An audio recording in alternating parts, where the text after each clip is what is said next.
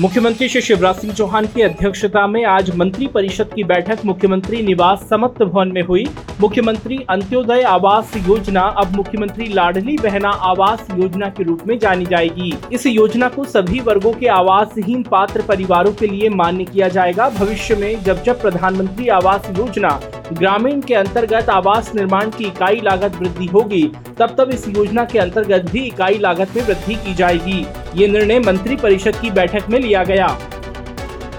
मुख्यमंत्री श्री शिवराज सिंह चौहान की अध्यक्षता में मंत्रिपरिषद की बैठक में प्रधानमंत्री पोषण शक्ति निर्माण योजना के रसोइयों की मासिक मानदेय 2000 से बढ़ाकर 4000 करने की स्वीकृति। मध्य प्रदेश मॉब लिंचिंग पीड़ित प्रतिकर योजना 2023 लागू किए जाने का निर्णय। लाडली बहनों को श्रावण मास की गैस रिफिल चार सौ में उपलब्ध कराने की स्वीकृति। एनएफएसयू भोपाल को शैक्षणिक प्रायोजन के लिए भूमि आवंटन शासकीय महाविद्यालय के लिए, शासकीय महाविद्यालय के लिए 240 नवीन पदों के सृजन की स्वीकृति एवं सिविल अस्पताल कैलाशनाथ काटजू को 300 बिस्तरीय सिविल अस्पताल में उन्नयन की स्वीकृति समेत कई महत्वपूर्ण निर्णय लिए गए।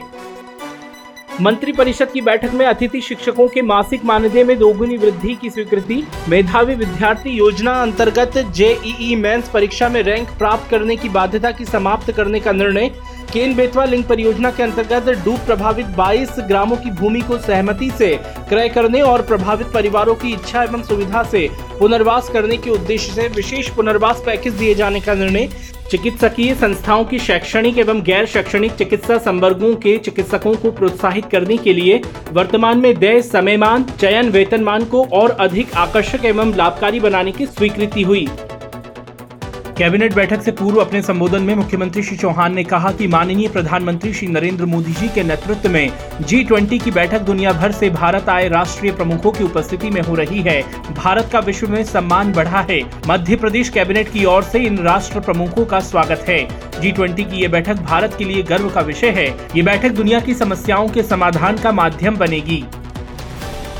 मुख्यमंत्री श्री शिवराज सिंह चौहान ने कहा है कि माननीय प्रधानमंत्री श्री नरेंद्र मोदी जी सागर ज़िले के बीना रिफाइनरी के पेट्रोकेमिकल्स कॉम्प्लेक्स के प्रकल्प के भूमि पूजन के लिए 14 सितंबर को पधार रहे हैं। ये निवेश की दृष्टि से अहम दिन होगा। प्रदेश के लिए विशेष उपलब्धि होगी। बीना पीथमपुर औद्योगिक क्षेत्र की तरह विकसित होगा। आने वाले समय में सागर ज़िले के साथ साथ पड़ोसी ज़िले विदिशा, गुना और अशोकनगर भी निवेश की दृष्टि से हब बन जाएँगे। क्षेत्र की तकदीर और तस्वीर बदलेगी। मुख्यमंत्री श्री शिवराज सिंह चौहान से पत्रकारों के एक प्रतिनिधि मंडल ने आज मुख्यमंत्री निवास स्थित समत्व भवन में भेंट कर पत्रकार वर्ग के कल्याण की घोषणाओं के लिए मुख्यमंत्री श्री चौहान का आभार व्यक्त किया। अपने प्रतिदिन पौधरोपण की संकल्प के क्रम में मुख्यमंत्री श्री शिवराज सिंह चौहान ने भोपाल के स्मार्ट उद्यान में पौधरोपण किया। आज वरिष्ठ पत्रकार कल्याण संघ के पदाधिकारी और सदस्यों ने भी सीएम श्री चौहान के साथ पौधे लगाए।